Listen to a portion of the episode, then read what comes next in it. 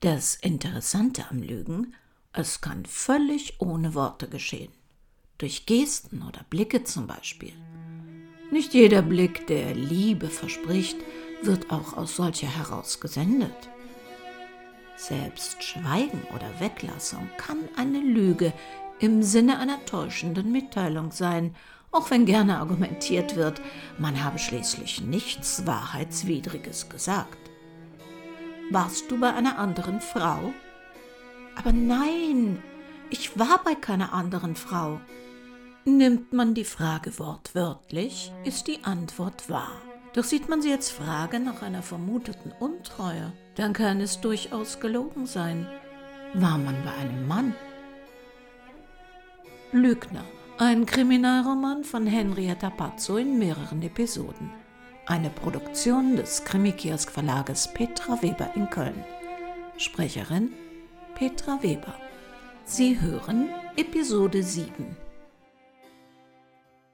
Ihren zweiten Urlaubstag begann Barbara mit einem Besuch beim Zahnarzt. Der Zahn war jetzt raus, das halbe Gesicht betäubt, die Nase wie weggefroren.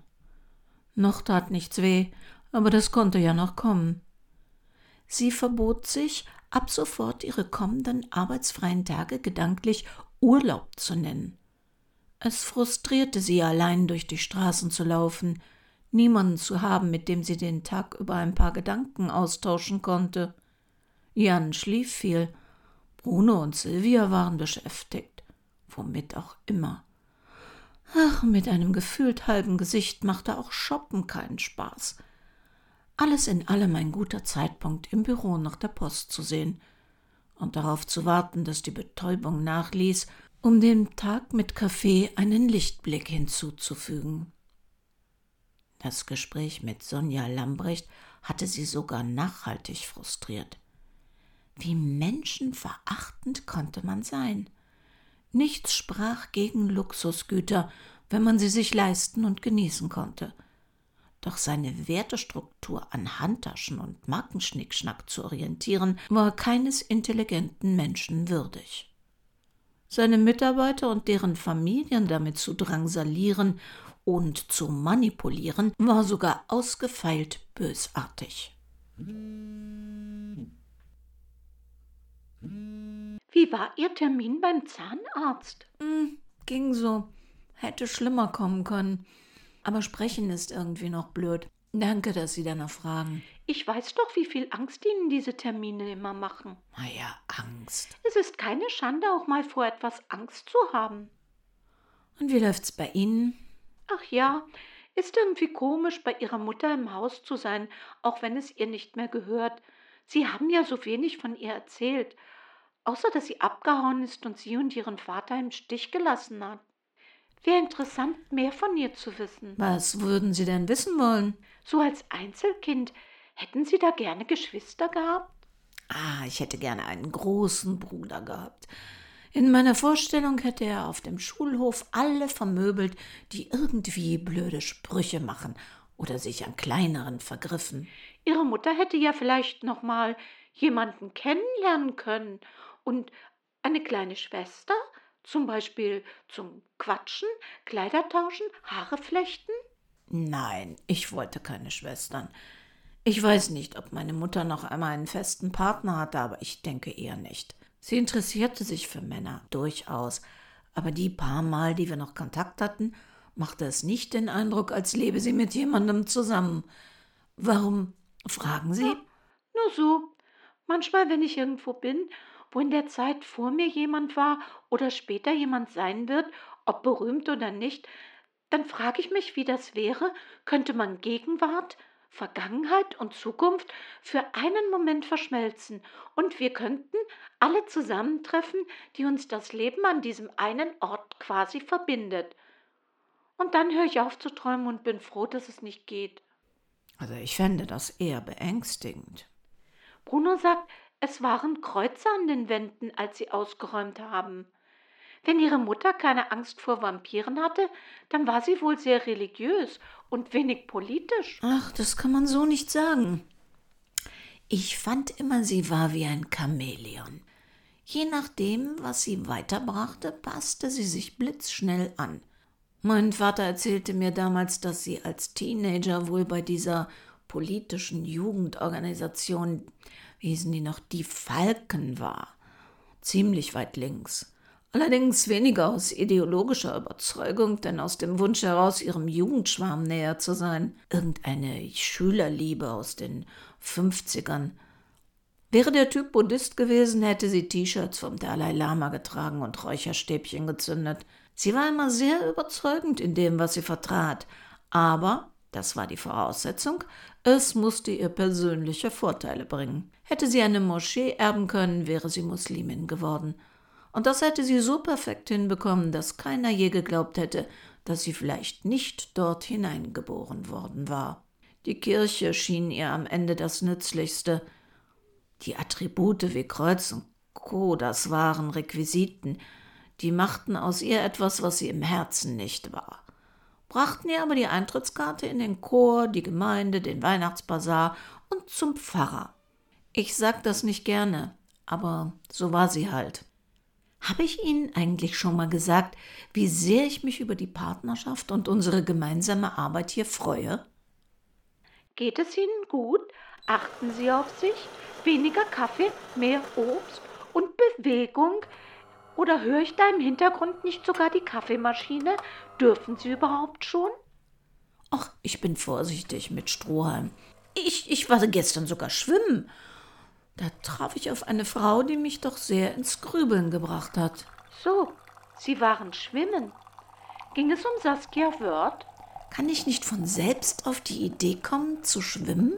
Ich sollte vielleicht erwähnen, dass Siebert mich angerufen hat und sich dafür bedankte, dass wir trotz Urlaub in der Sache recherchieren. Ja, gut, ich halte mich etwas beschäftigt, weil ich hier alleine nicht so viel unternehmen kann. Und da hat sich halt das Angenehme mit dem Nützlichen verbunden. Und ich saß zufällig neben der Chefin von Frau Wörth im Becken.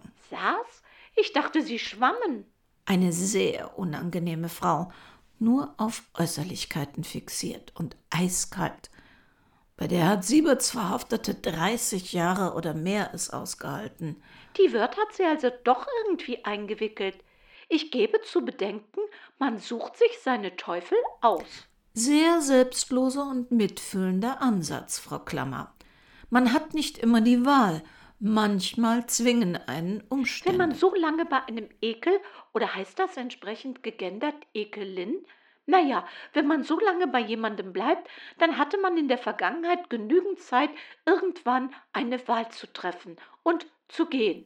Glauben Sie, dass es Menschen gibt, die sich so sehr ans Unglück gewöhnt haben, dass sie es für normal, Alltag halten, sich immer wieder in solche Situationen bringen und es sie zu Menschen zieht, weil ihnen das bekannt, vertraut vorkommt, nach dem Unglück geradezu suchen, weil sie von Kindheit an darauf geprägt sind?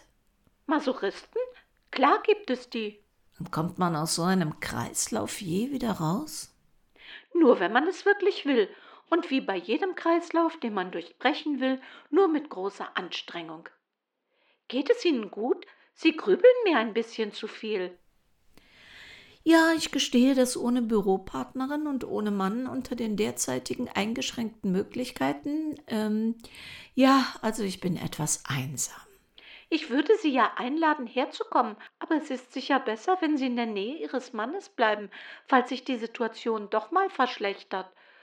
Und dann die Post im Büro. Soll ich zurückkommen? Nein, ich bin schon groß. Ich komme auch mal, wenn auch ungern, alleine klar. Grüßen Sie die anderen. Mach ich. Und falls es deprimierender wird, dann rufen Sie mich an, dann komme ich. Sie haben sich soeben eine Hermes-Handtasche verdient.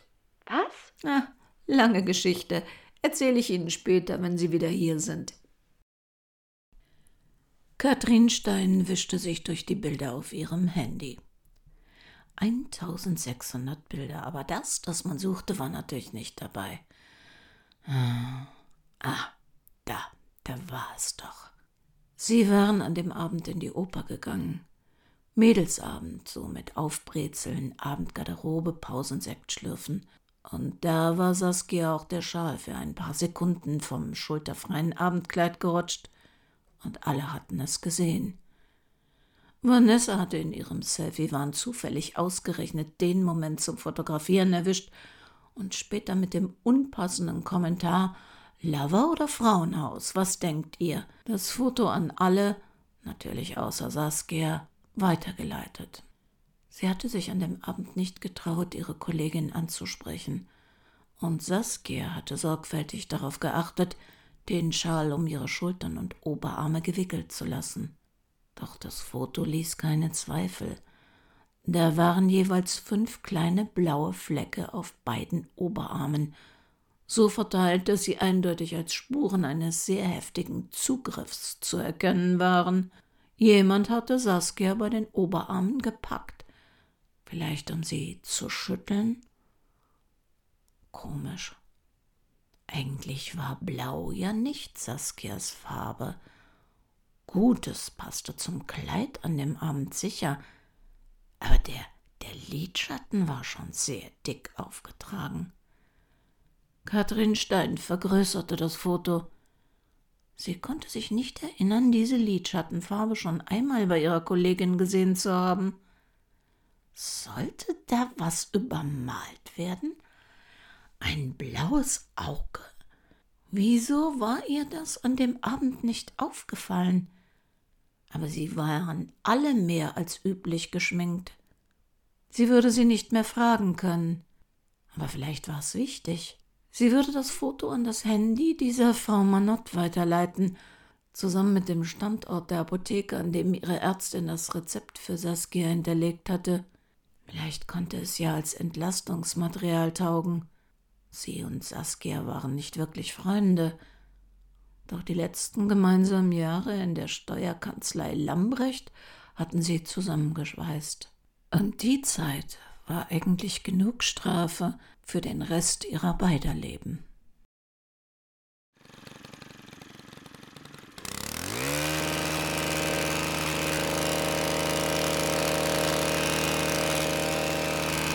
Herr Bruno, machen Sie doch mal ein Päuschen. Sie sind ja sowieso gleich fertig. Ja, Vielen Dank, dass Sie das für mich übernommen haben. Ich schaffe das mit der Heckenschere und den Armen in dieser Höhe nicht mehr. Es ist mir wirklich zu anstrengend. Mit so einem elektrischen Heckentrimmer ist das ja auch alles viel schneller erledigt als mit der Heckenschere. Und wenn Ihre Hecke hübsch aussieht, ist das auch für meine Enkelkinder, die hier angrenzend wohnen, sehr schön anzusehen. Ein Likörchen? Ich habe ja leider nichts Kräftigeres, aber dafür ist der Eierlikör selbst gemacht. Sehr gerne. Eierlikör geht immer. Sie wohnen schon sehr lange hier? Ach, je. Eine Ewigkeit wohne ich schon hier. Ich bin als junge Frau mit meinem Mann hergezogen wegen der Kinder. Und wohnen Ihre Kinder in der Nähe? Nein, wir wollten Kinder, aber das sollte dann nicht sein. Ich freue mich sehr über die neue junge Nachbarschaft mit der Kleinen. Ach Gott, die Frau, der das Haus vorher gehörte, die war ja auch schon älter, keine Kinder. Und jetzt ist wieder etwas Leben in der Straße. Also ich finde das sehr schön. War sie denn eine nette Nachbarin? Nicht so nett wie Sie, Herr Bruno. na ja, man gewöhnt sich mit der Zeit aneinander. Sie hat ja auch ewig hier gewohnt, also seit etwa, na, lass mich nicht lügen, nein, den Neunzigern, Anfang der Neunziger muss das gewesen sein. Keine Kinder, Enkelkinder, nie Besuch, no, da würde mir aber die Zeit lang. Früher da kam ihre Schwester schon mal, aber oh, das ist auch schon sehr lange her. Sie hat ja wohl eine Tochter, die, von der ihre Enkel das Haus gemietet haben. Aber ich habe sie selbst nie gesehen. Nach dem Tod, da war da mal eine Frau ganz kurz. Vielleicht war sie das. Nun ja, ich hänge nicht den ganzen Tag am Fenster oder im Garten oder am Zaun. So schlimm ist es noch nicht, aber ich habe die Tochter nie zu Ingeborgs Lebzeiten hier gesehen. Und sie waren Freunde, Ingeborg und sie? Nein. Ingeborg, na ja, man soll ja nichts Schlechtes über Verstorbene sagen. Aber sie hat sich immer beschwert, dass ihre Tochter sich nicht blicken ließ, weil die soll ja so gut verdienen. Eine bekannte Kanzlei irgendwo, also das hat sie immer wieder erwähnt, wenn es um Geld ging, Investitionen zum Beispiel.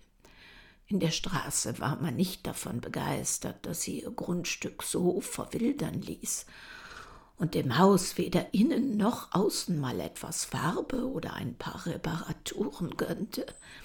Damit werde der Wert der anliegenden Grundstücke auch verringert, hieß es immer. Also mich hat das nicht interessiert. Solange sie keinen Müll oder Krempel hortete oder Ungeziefer auf ihrer Seite züchtete, da war mir das eigentlich egal. Aber man muss zugeben, dass so ein Haus auch schwer ohne männliche Hilfe zu schaffen ist. Na, sagen Sie das nicht Ihrer Enkeltochter. Ich sehe sie hier ständig mit Werkzeug rumwerkeln. ja, Nein, die Ingeborg war nicht der Typ, der gerne mit einem Mann zusammenlebte. Da hätte sie sich ja von dem möglicherweise in alles reinquatschen lassen müssen. Naja, sie mochte schon Männer, das merkte man. Aber sich anpassen, Kompromisse oder Mitbestimmung, nein, nein, nein, nein, das hätte sie nicht geduldet. Mein Mann, ach Gott hab ihn selig, hat immer gemeint, sie hätte Haare auf den Zähnen. Er hat immer einen Bogen um sie gemacht, weil er meinte, sie wäre an einer Fusion, wie er das nannte, interessiert. Ja, Ingeborg kannte ganz schön garstig sein.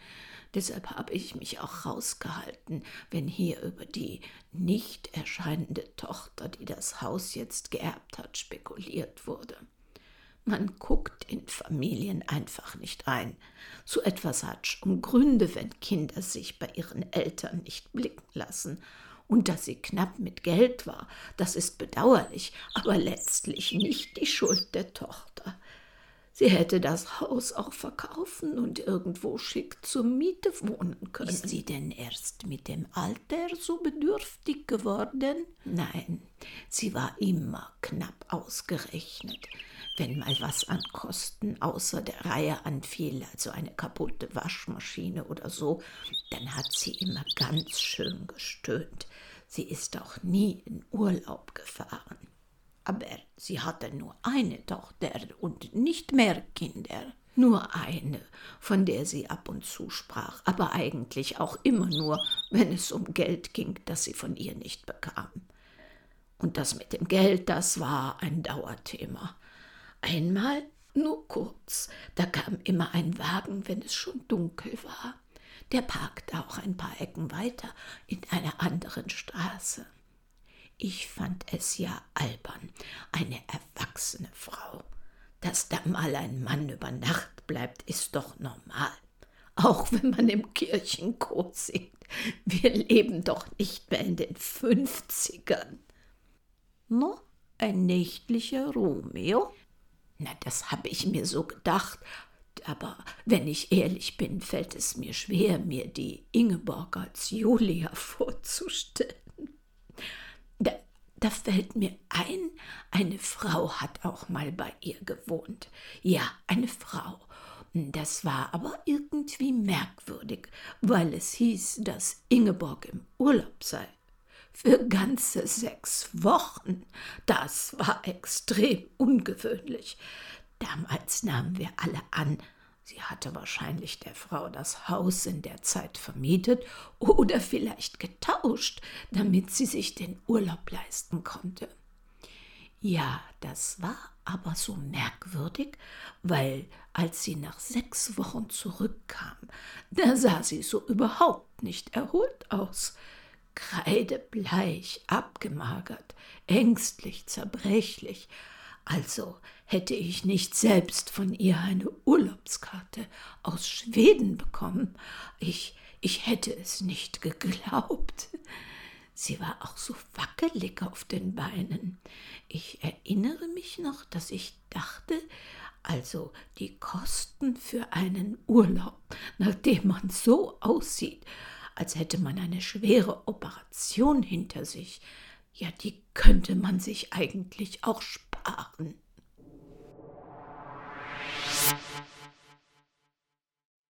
Ja, ich weiß, viel zu kurz. Wir könnten uns stundenlang zu unseren kleinen Audioausflügen treffen. Sie müssen bis nächste Woche ohne mich auskommen, es sei denn, Sie gucken mal auf Instagram vorbei oder Sie holen sich auf www.krimikiosk.de eine unserer Krimis aus dem Shop oder Sie blättern in der Timeline Ihres Podcast-Anbieters immer weiter runter. Vielleicht treffen Sie auf einen Krimi oder eine Geschichte, die Sie noch nicht kennen. Immerhin bei mehr als 230 Sendungen haben Sie vielleicht nicht jede gehört. Und ob Sie nun gerne eine große oder kleine Schwester hätten, mit der Sie am Strand Städte planen und bauen können, oder lieber einen Bruder, mit dem Sie gemeinsam Mützen stricken, was immer sie tun und wo immer sie sind. Die Zeiten sind nach wie vor gefährlich. Also passen Sie bitte gut auf sich auf.